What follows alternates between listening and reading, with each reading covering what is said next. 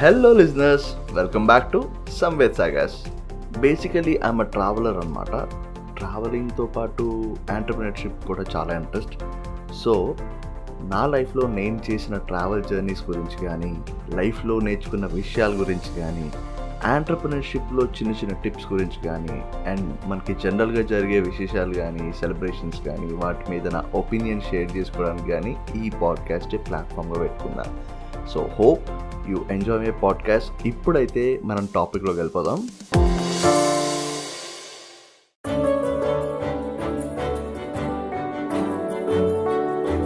మీరు వింటున్నారు Samved Sagar's, world's best Telugu travel podcast. సరిగ్గా వంద మీటర్ల దూరంలో మా ఫామ్ స్టే. నేను నాలుగు బ్యాగ్స్తో నడుచుకుంటూ అటువైపుకి వెళ్తుంటే నాకు మొట్టమొదట ఆహ్వానం పలికింది మాత్రం వాళ్ళిద్దరే. తర్వాత తెలిసింది వాళ్ళిద్దరి పేర్లు జిమ్మి ఇంకా కూరా అని. కంగారు పడకండి, నేను చెప్పిన రెండో పేరు కే యూ ఆర్ ఏ, కూరా అనే. అసలుకి మీకు మ్యాటర్ చెప్పలేదు కదా, వాళ్ళిద్దరూ మమ్మల్ని హోస్ట్ చేస్తున్న గణేష్ పెట్ డాగ్స్. అదంతా ఓకే సంవేద్, పెట్కి కూరా అని పేరు పెట్టడం ఏంటి అనే వింత ఆలోచన మీ మైండ్ని వదలదు అని నాకు తెలుసు. మేమున్నది ఉడుపిలో కదా, అక్కడ కూర అంటే కర్రీ కాదేమో అని నాకు అనిపించింది. పోనీ కర్రీనే అనుకుందాం, కూర అని పెడితే తప్పేంటి? ఆ తప్పేంటి, ఈ మధ్య నేను చాలా క్రేజీ పెట్టినేసి వింటున్నా. ప్లూటో ప్లానెట్ పేరు, సింబా లయన్ పేరు, విస్కీ ఆల్కహాల్ పేరు, రస్క్ ఫుడ్ పేరు, ఇలా విచిత్రమైన పేర్లు పెట్టచ్చు. మా గణేష్ మాత్రం కూర అని పెడితే తప్పేంట? సరే, వాళ్ళ ఇన్విటేషన్ మాకు బాగా నచ్చింది. మేము దగ్గరికి వెళ్ళేసరికి ఆల్మోస్ట్ ఫ్యామిలీ అంతా బయట నిలబడి ఉన్నారు. మమ్మల్ని హోస్ట్ చేసి మాతో అప్పటి వరకు కమ్యూనికేషన్లో ఉంది గణేషే కాబట్టి అందరికీ హాయ్ చెప్పి గణేష్తో కాన్వర్జేషన్ మొదలు పెట్టాం. ఈ కాన్వర్జేషన్ మొత్తంలో నాకు బాగా నచ్చిన విషయం ఏంటి అంటే, గణేష్ మమ్మల్ని అడిగిన ప్రశ్న బ్రేక్ఫాస్ట్ చేశారా అని. ఎందుకంటే అప్పటికే నాకు చాలా ఆకలేస్తుంది. అయితే ఫ్రెష్ అప్ అయ్యి చేస్తాం అనగానే మేము ఉండబోయే రూమ్ చూపించారు. మీకోసమే ఈ రూమ్ రెడీ ఉంచాను అని చెప్పారు. ఆ తర్వాత ఇల్లు మొత్తం చూపించారు, చాలా బాగా అనిపించింది. తర్వాత కథలోకి వెళ్లే ముందు మీకు ఈ ఇంట్లో ఉండే మనుషుల గురించి చెప్పాలి. ఇంటి పెద్ద ఆయన పేరు సీతారాం. వాళ్ళ ఇంట్లో అన్నదమ్ములు అక్క చెల్లెలు కలిపి పదమూడు మంది. ఈయన ఎనిమిదవ సంతానం అని చెప్పినట్టు గుర్తు. చిన్నప్పుడు అంతమంది ఇంట్లో ఉండడం వల్ల తన నాన్నగారికి ఫినాన్షియల్ గా చాలా ఇబ్బందిగా ఉండేదంట. దానికి తోడు ఇలా ఉండు అలా ఉండు, అది చెయ్యి ఇది చెయ్యకు అని ఇంట్లో చాలా రెస్ట్రిక్షన్స్ ఉండేవంట. ఈయనకి ఆ అట్మాస్ఫియర్ నచ్చలేదు, ఇంట్లో నుండి బయటకు వెళ్ళిపోయారు. వాళ్ళ ఊరు నుంచి ఉడిపి సిటీకి వెళ్ళిపోయి అక్కడ రెస్టారెంట్లో వెయిటర్గా పనిచేయడంతో మొదలైంది ఆయన ప్రస్థానం. తర్వాత గోవాలో ఐదు సంవత్సరాలు పనిచేసి అక్కడి నుండి ముంబై దగ్గర అంబర్నాథ్ అనే ప్లేస్కి వెళ్ళి సెటిల్ అయిపోయారు. దాదాపు ముప్పై సంవత్సరాలు అక్కడ పనిచేశారు. ఆ తర్వాత గణేష్ చెప్పిన దాన్ని బట్టి టూ థౌజండ్ ఫైవ్లో ముంబైలో తను సంపాదించి కొనుక్కున్న అపార్ట్మెంట్ అమ్మేసి మేము ఇప్పుడున్న ఇల్లుతో పాటు మూడు ఎకరాల కొబ్బరి తోట కొనుక్కున్నారు. అప్పటి నుండి ఇక్కడే. ఆయన ప్రతిరోజు మూడు గంటలకే లేచిపోతారు. ముందు కాలకృత్యాలు అయిపోయాక ఎస్పెషల్లీ వేడి నీళ్ల కోసం ఒక స్పెషల్ బాత్రూమ్ ఉన్నారు ఇంట్లో. అక్కడ గేజర్ ఉండదు, కానీ బాత్రూమ్ బయట నుండి కట్టెలు పెట్టుకోవడానికి ఒక ప్రొవిజన్ ఉంటుంది. బాత్రూమ్ లోపల ఆ కట్టెల పైనే చిన్నపాటి ట్యాంక్ ఉంటుంది. మూడు గంటలకు లేచి అందులో కట్టెలు పెట్టుకుంటారు. ఆ ట్యాంక్లో నీళ్లు మరిగేలోపు వాళ్ళు పెరట్లో పూసే పూలన్నీ కోసుకుని తెచ్చుకుంటారు. స్నానం చేశాక సరిగ్గా ఐదు యాభైకి పూజ చేసుకుంటారు. అయిపోయాక తానే స్వయంగా కట్టెల పొయ్యిలో అన్నం వార్చుతారు. మార్నింగ్ బ్రేక్ఫాస్ట్ ఆ దంపతులు ఇద్దరు కలిసే తయారు చేస్తారు. ఈ స్టోరీలోకి ఆవిడ కూడా వచ్చారు కాబట్టి ఈయన దినచర్య మధ్యలో ఆవిడ పరిచయం కూడా చేస్తా. పెద్దామ పేరు సులోచన. ఆవిడ ఫాదర్ సైడ్ కుటుంబం దేవుడి కోసం మల్లెపూల దండలు తయారు చేసి అవి అమ్ముకుని వాటి ఆధారంగానే జీవితం సాగించారు.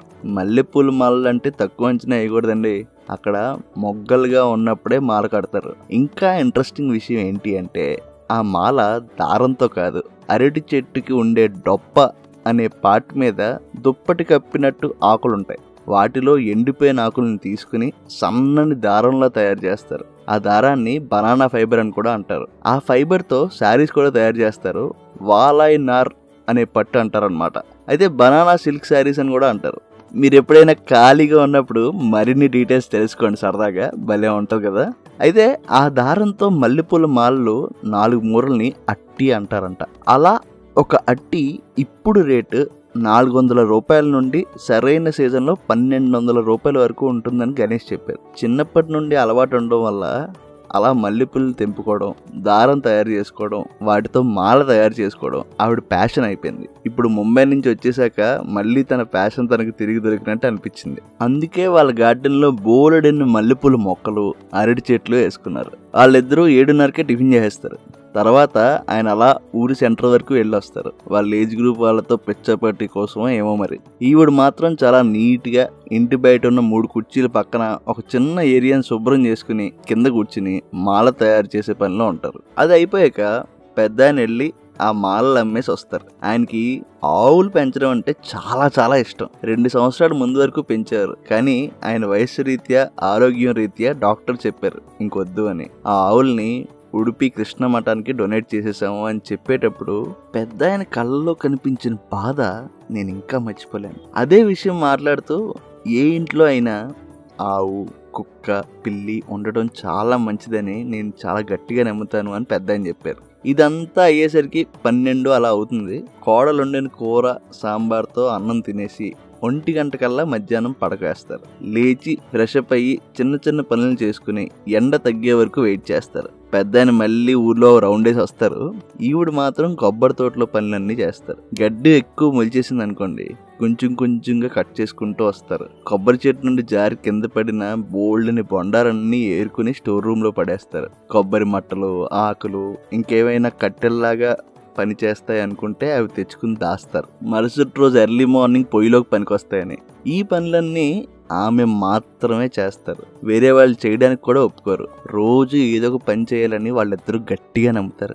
అది అయిపోయాక స్నానం చేసుకుని, పూజ చేసుకుని, భజన చేసుకుని, తులసి మొక్కకు పూజ చేసి ఏడు ఏడున్నర కల్లా డిన్నర్ చేసేస్తారు. ఎనిమిది గంటలకల్లా డీప్ స్లీప్లో ఉంటారు. మళ్ళీ మరుసటి రోజు మూడు గంటలకల్లా షరా మామూలే. అది గత పదిహేను సంవత్సరాలుగా వాళ్ళ దినచర్య.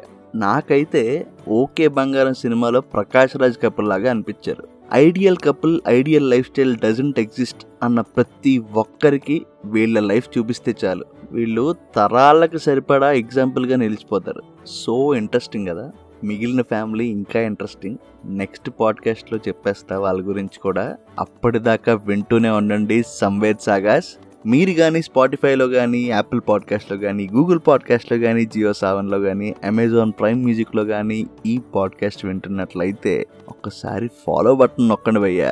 ఆ పక్కనే గంట సింబల్ కూడా ఉండండి, ఒక్కసారి కొట్టండి. నేను ఎప్పుడు పాడ్కాస్ట్ రిలీజ్ చేసినా మీకు ఆటోమేటిక్గా అప్డేట్ వచ్చేస్తుంది. సో మీరు నెక్స్ట్ ఎపిసోడ్ మిస్ అవ్వరన్నమాట. అయితే ఇంకా నాతో ఏమైనా విషయాలు పంచుకోవాలనిపించినా, ఏమైనా షేర్ చేసుకోవాలనిపించినా, నా Instagram handle at the rate travel with Samved ఒక్కసారి ఫాలో అవ్వండి. Let's live life together. మరి ఈ ఎపిసోడ్కి అయితే ఇంతే. Signing off Samved.